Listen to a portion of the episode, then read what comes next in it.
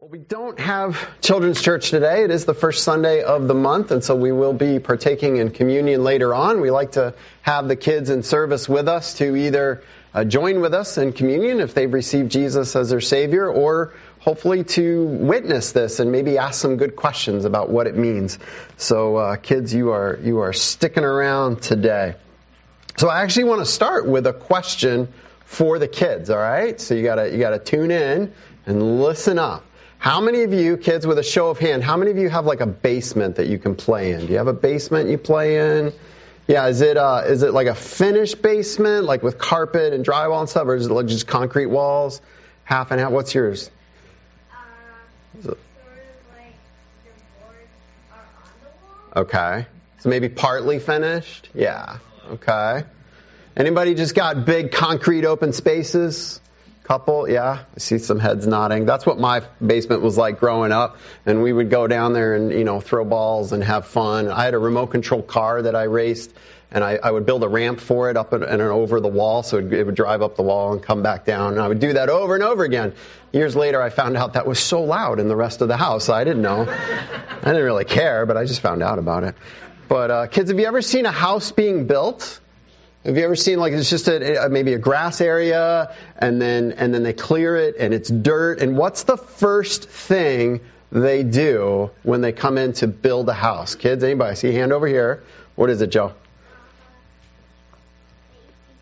They eat pizza. I am I'm joining your construction company. This is good. You have your priorities in the right place. Okay, maybe after they eat a couple pizzas, uh, what's what's the first thing they do to start building the house?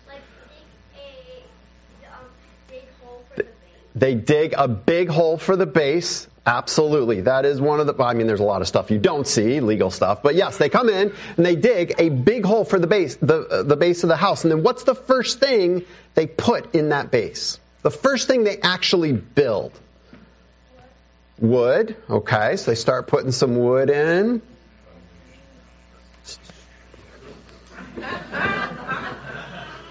They come in and they put these, these big chunky concrete walls in, right? Have you seen that?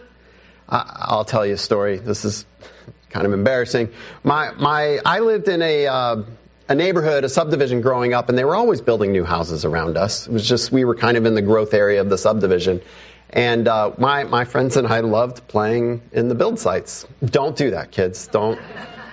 I think now they've gotten smart and they put fences around it. That might have been our fault. But um, we, we like going in there and playing. And, and so there was one house and they had built the foundations. And I was at my friend's birthday party and it was right next door. And we went in and we had a, a dirt ball fight.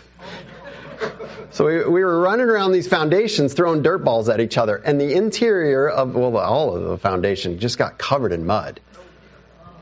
And the next day, somebody came to his house and knocked on the door and and we got called in and we had to clean it all up. And that was our fault and we shouldn't have done that. But i just i never thought about it. Like it's a construction site. Who cares if it's dirty? But those become the wall of the basement. But kids imagine playing in your basement and you see that concrete wall or, or even the finished wall and all of a sudden there's a big crack. And you think huh that's odd. Now if you have a concrete basement like i did it, it's not unusual to see some cracks in it. It's usually not that big a deal. But imagine a couple days later, you're you're down there again and you're playing, and that crack that crack is bigger. Then a couple days later, you look and there's dirt falling through the crack and like a little bit of water trickling down. And then the next day you come back and there's like chunks of concrete falling off and dirt just pouring in and water pouring in. What what would you do? Hopefully you would go find your mom and dad and go like, um, something's up here. There's a problem with the foundation. See, the foundation is holding up the whole house. And if you have a problem with your foundation, you are very quickly going to have a serious problem with your house. We went back at one point to visit the elementary school I went to in kindergarten and first grade. And uh, it wasn't there anymore because it had sunk. it was in Pennsylvania, and I guess there was a mine, and it just it cracked completely out underneath it and fell through. Fortunately, not while I was there. So today we're looking at this idea of cracking foundations. A time in the history of Israel when they had these firm foundations, but these cracks were beginning to develop and things were beginning to fall apart. And I think we need to look and take some of these lessons from it and apply it to our own lives because it's very easy for us to have cracks in our foundation, foundation of our faith and our relationship with Christ and in our life, and, and we might just ignore them or just kind of put a little plaster over it and cover it up, little caulk, it'll fix anything, some duct tape.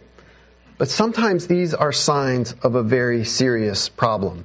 And so the time in, in history in the Old Testament that we're talking about today is the period of the kings, or also the divided kingdom time in the Old Testament, the period of 1st and 2nd Kings and 1st and 2nd Chronicles. If you're just joining us today, this focal point series is going through all of Scripture. We're walking from Genesis to Revelation. Uh, we're going to get to the birth of Jesus Christ on Christmas morning, so that worked out well. And uh, but we're still in the Old Testament, and we've got a lot of history to cover today. And the first thing we need to understand, if we're going to understand the cracks in their foundation, we need to understand what their foundation was to begin with. What was the firm foundation of God's people in the Old Testament? And there are several important Old Testament covenants that we need to look at. A covenant is a promise. You know, somebody says, Hey, I promise, I promise you'll get dessert, I promise if you're good, we'll go home and do something fun. And sometimes it happens, sometimes it doesn't. But when God makes a promise, He is staking His character on it. And there are several times in the Old Testament that He made a promise to His people. And we've been looking at some of those, but I want to refresh our memory a little bit. The first one is God's covenant to Abraham. There was no Israel. There were no Israelite people. There were no Jewish people until God reached out to this man, Abraham, and starts a relationship with him. And we see this in Genesis chapter 12. In verses 2 and 3, it's the first part of this covenant. He says to Abraham, I will make you into a great nation, and I will bless you. I will make your name great, and you will be a blessing. I will bless those who bless you, and whoever curses you, I will curse, and all the peoples on earth will be blessed through you. This is the beginning of, of God's covenant through Abraham, often called the Abrahamic covenant. My kids ask, like, why do they put the ick on the end of it? I don't know. It sounds smart, and it's probably Latin or something. The Abrahamic covenant, God's covenant through Abraham to his people. And God promises Abraham that he will bless Abraham. And yes, that means like he'll grow, his family will grow, his nation will grow, his property will grow. But the foundational part of the blessing to Abraham is that God would be with him. That was the most important part of the blessing. Abraham would be blessed because of his relationship with God. He also promises to bless Abraham by making him into a great nation, which means he was going to have children. Those kids would have kids, and they would have kids, and they would develop into this huge nation. We looked at the fact that this was a hard promise because Abraham didn't have kids and couldn't have kids at that time. He and his wife were both quite old, and miraculously, God gives them a son. If we fast forward to Genesis chapter 15, we also have this second part of the blessing to Abraham. Genesis 15:18 says, "On that day, the Lord made a covenant with Abraham and said to your descendants, I give this land from the Wadi or the river of Egypt to the great river, the Euphrates. And so he defines this landmass that we now know as the nation of Israel. So this blessing, he's going to bless Abraham and be with him. He's going to give him a nation. He's going to give him a land, a, a place to be.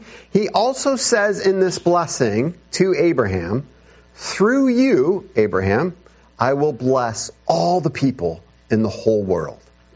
That's a big promise from God to Abraham.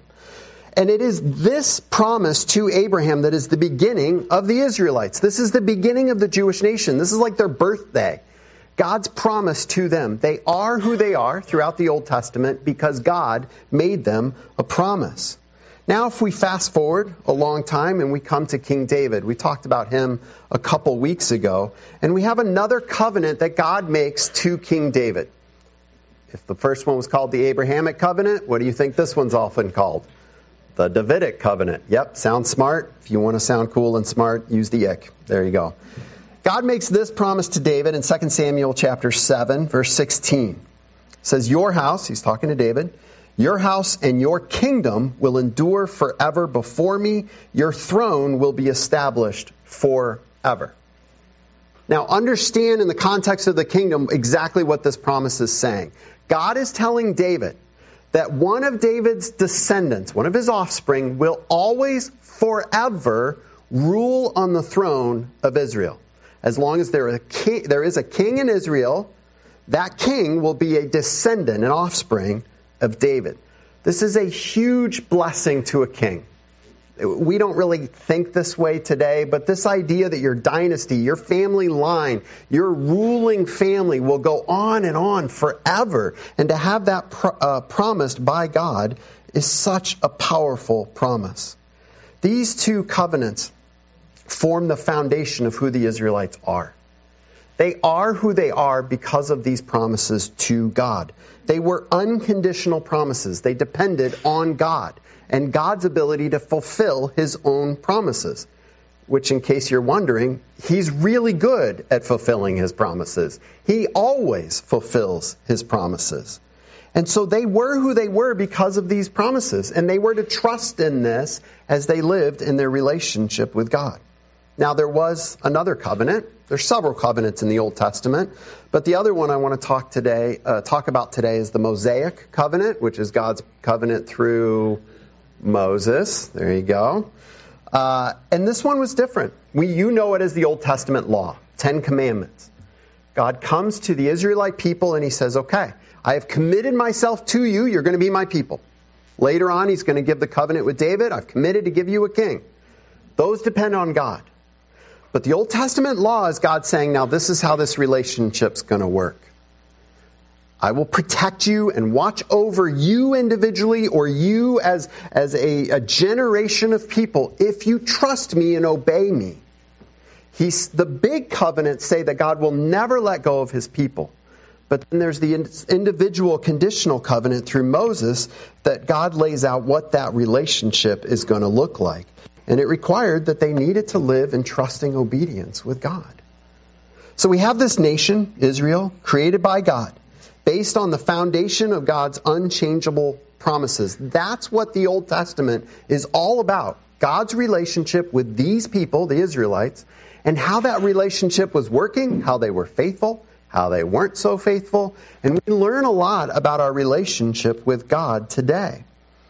Now, at this point, I need to hit the pause button and make a very important side application. These covenants to the Israelites, God's blessings to the Israelites that they are His people, God's blessing about if they are faithful to Him, then He will bless them as a nation. These do not apply to the United States of America. God has never made those covenants, those promises, to the modern country of the United States of America. I love this country. I hope you love this country. I want this country to act in Christian ways. But too often as Christians, we rip things out of the Old Testament and apply it to us today. God never promised that the United States of America would go on forever and ever, whether we are faithful or not. He's never promised that. If you want to look at how God will deal with the United States of America, look at the, how he dealt with the other nations in the Old Testament. And there are times that they acted in faithfulness and God worked through them and blessed them and used them. There are other times that they didn't act in faithfulness and God punished them and sometimes dissolved them as a nation. I think as modern day Christians, we need to be under no illusion that the United States of America will go on forever and ever. It probably will not. But God and his people will go on forever and ever. And Jesus Christ is reigning forever and ever. So love your country, but have your ultimate dedication be to your Savior and your King, Jesus Christ. All right, I'll get off my soapbox there. But it's an important application as we look at these promises. But imagine living in Israel with these incredible promises. What a firm foundation that would be in your day to day life to know that God has called you, He has blessed you, He is protecting you, He is living among you. But you know, the people in the Old Testament, they're a lot like you and me. They struggled, they faltered, they failed at times. They struggled in their faith, and at times some cracks began to appear in their foundations. So we need to look at this time of the divided kingdom when these signs of deeper issues really begin to be evident in the life of the Israelites.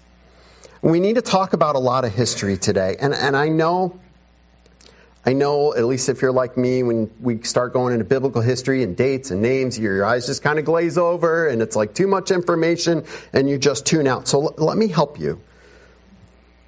I want you to understand that these are people like you living in this history. It's not so much about the dates and the times, it's about the experiences of the everyday people going through these times. And they're struggling through it.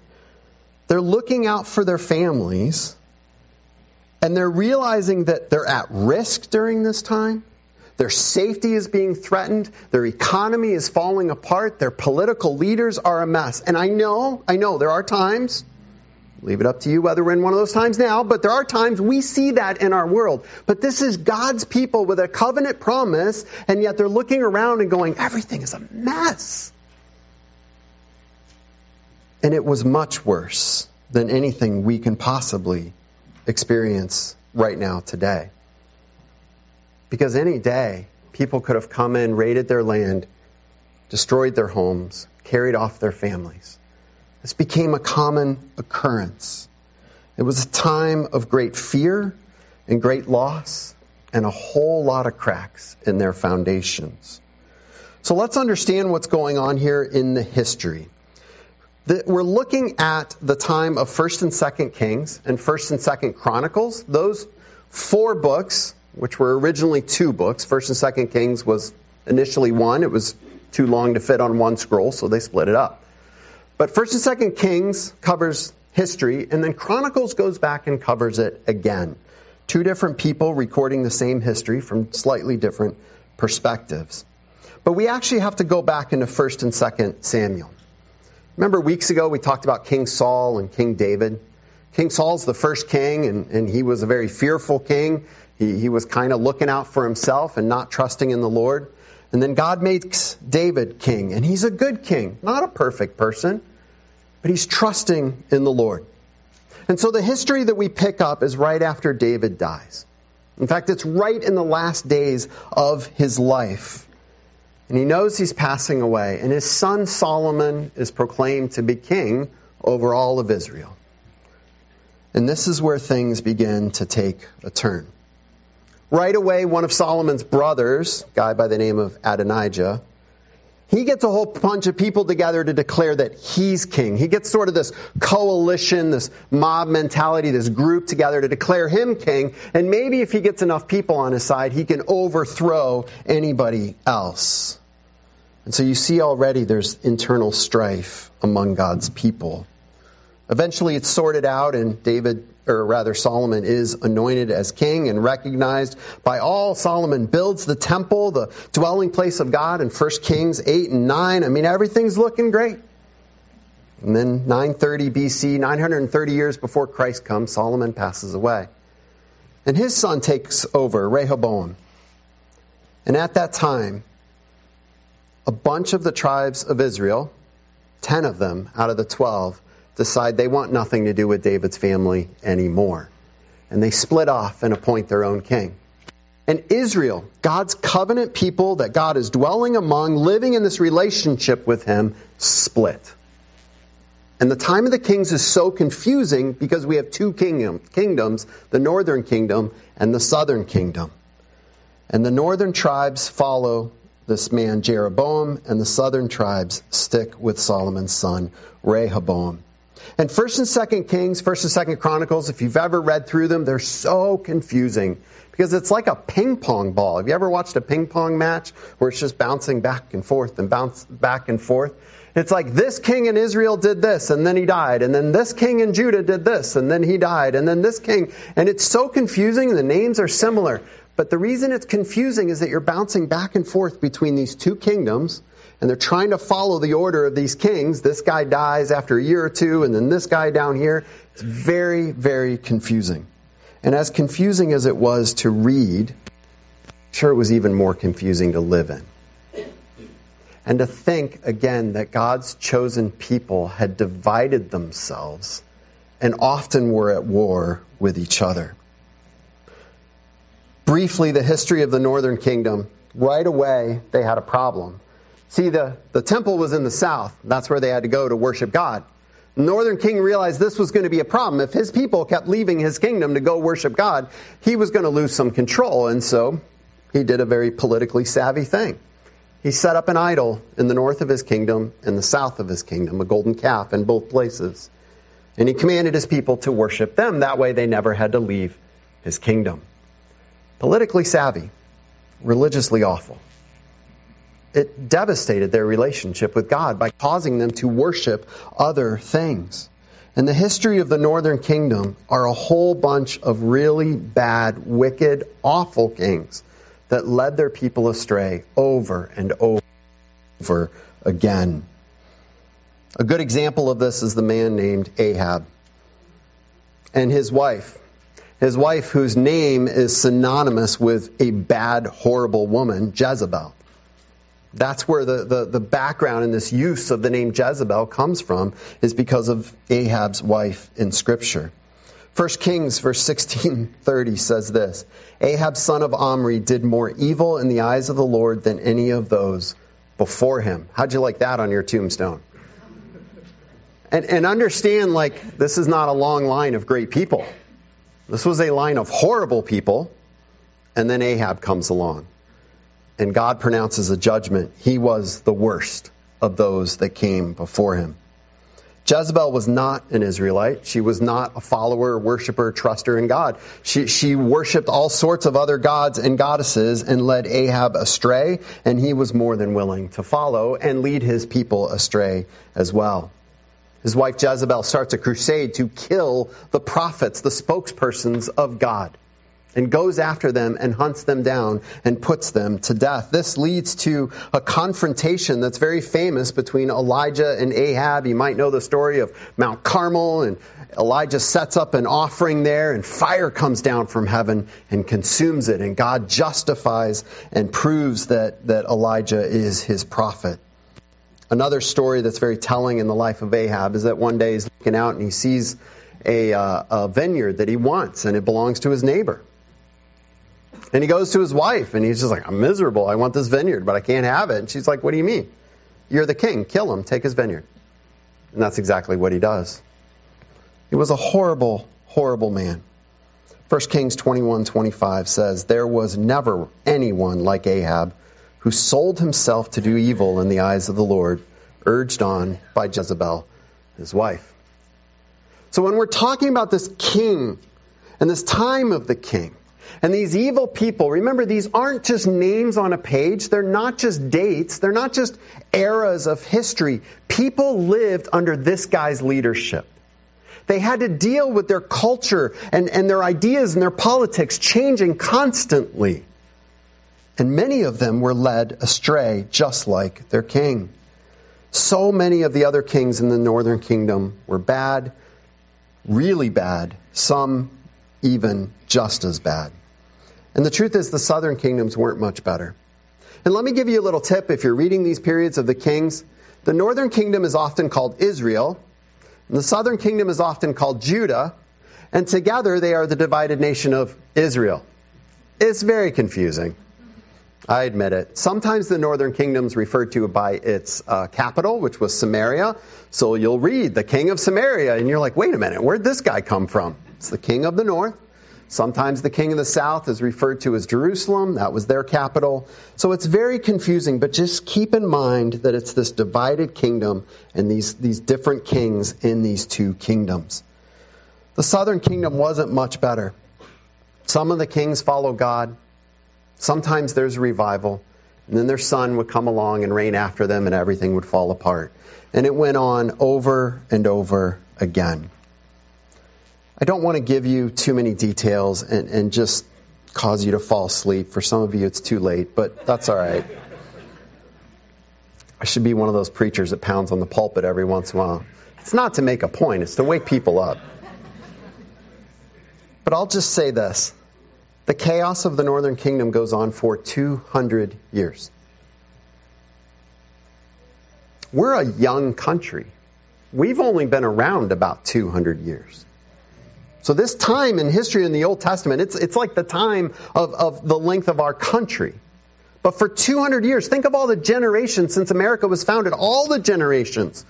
I mean, you, you have history, you have family members. You think, man, that's a long history. I remember studying the American Revolution. It's like, man, that's ancient history. 200 years is a lot of history. Now, it's a blip in, in the scope of all of history, but that's a lot of people. It's a lot of mothers and fathers and kids struggling, hurting, trying to be faithful at times, some not caring. It's a lot of chaos going on and on and on for 200 years. And then the northern kingdom gets conquered by the nation of Assyria. And the people are ripped out of their homes, those that weren't killed in the battle. And they're taken off into exile.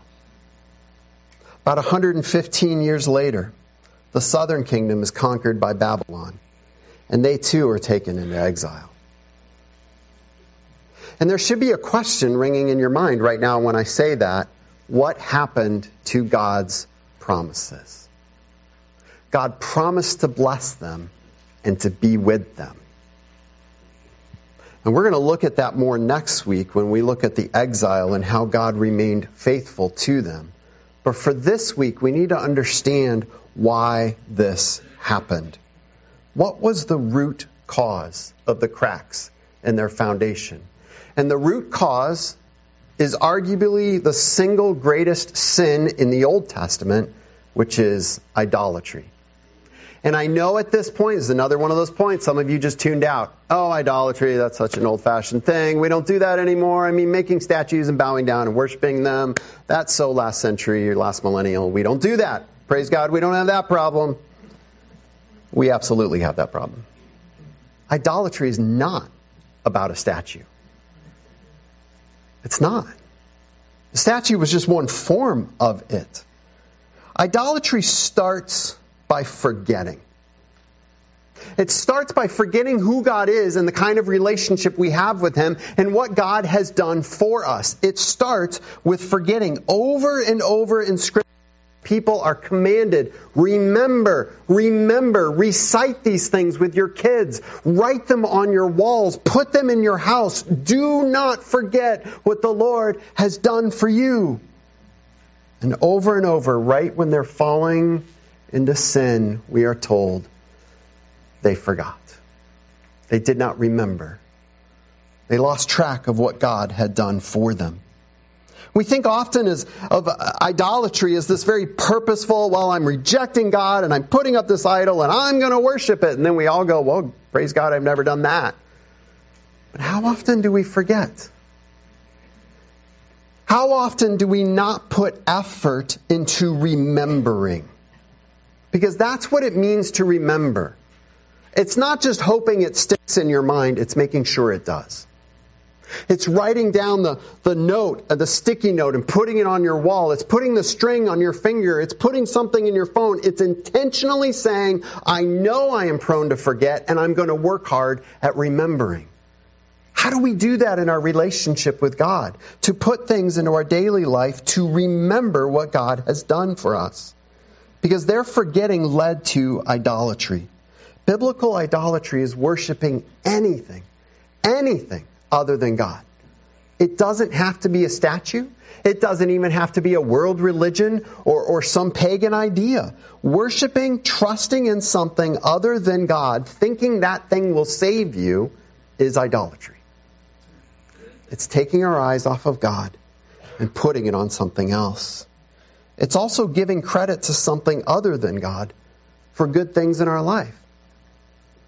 Saying, look at how good I am, look at how much I've worked and how hard I've worked and how great I've made my life. Isn't that great? That's idolatry. Because you are who you are because of God's work in your life and God's blessing in your life. Our country, if there is anything good, is because God is at work. And so rather than talking about how great all these things were, we need to recognize God's hand at work. Giving credit to ourselves, to our politics, our economy, our own successes, or the successes of the world around us can be idolatry. So we need to be careful.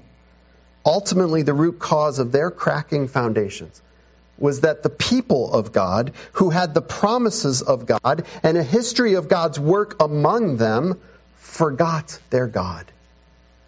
And then they tried to fill that hole with anything and everything else.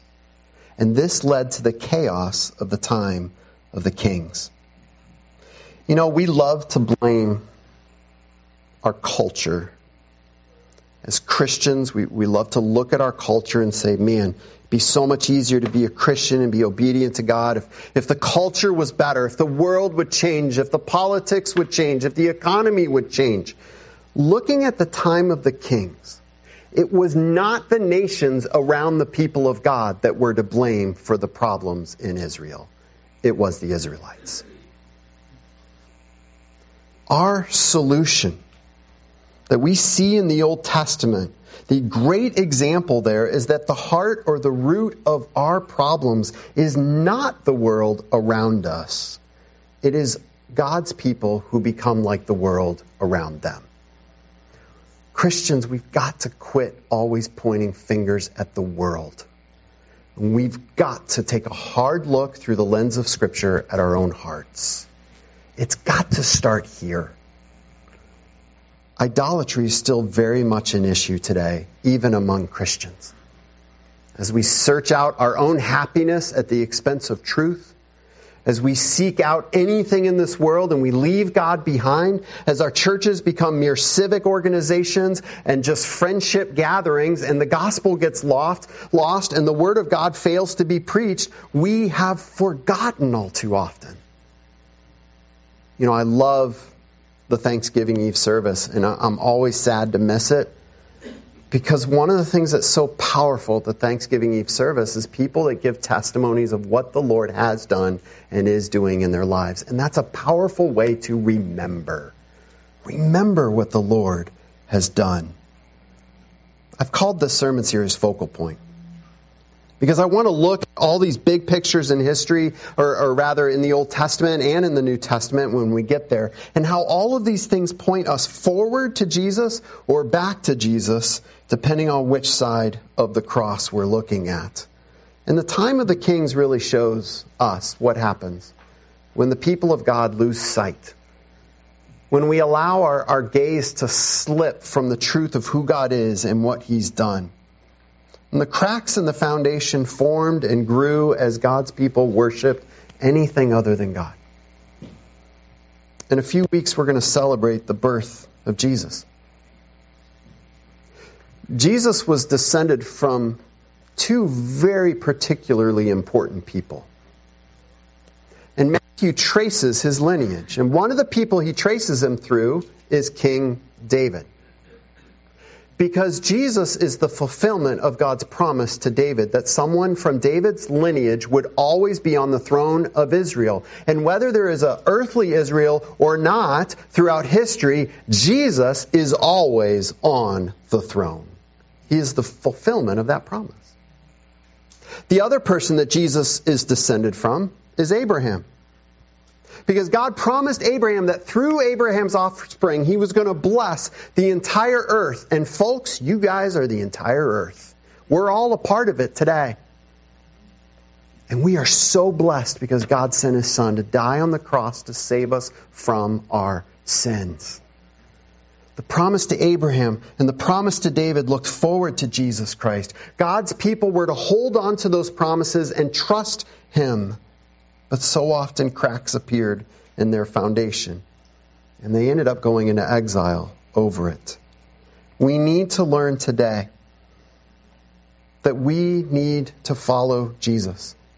We need to trust him and not some change in human government, human economy, or human structures. The root cause points us to the root solution, which is Jesus Christ, the Son of God. The solution is for us to be changed from the inside out. And that's why in a couple of weeks we're going to celebrate Christmas. That's why God's Son had to come. That's why in a couple moments we're going to partake of communion together to declare as we consume this, this cup and this bread that we are trusting in Jesus Christ as our Savior. It is a battle against idolatry to remember. And so I pray And I ask you, are you remembering? Are you reciting what God has done in your life? Are you listening to what God has done in the lives of people around you? And more than anything else, remind yourself what God has done for you through Jesus Christ. Let's pray. Heavenly Father, as we think about this confusing time in Old Testament history, there's so many great stories that come out of it, so much important information. We've barely scratched the surface. But I pray that we would understand the big picture of this time. That human chaos so often comes from humans forgetting who you are and walking away from our relationship with you. And Father, I pray that you would forgive us as your people for so often pointing our fingers at the world around us and neglecting the issues within us. And I pray that we would be people that intentionally, specifically, and with great effort remember who you are and what you've done. And God, that's why we gather here. It's why we sit and open your word. It's, it's why we preach and teach these things and talk about them. It's why we are who we are because you have sent your son, Jesus Christ, to save us. So help us to remember. Help our foundations to be strong. Help us to be aware of any cracks that are developing and to get to them and redirect our lives back to you before they are able to take root because you are God and we are not. And we are saved by you, and we will trust you and follow you. And so we pray all these things in the powerful name of Jesus Christ, our Savior. Amen.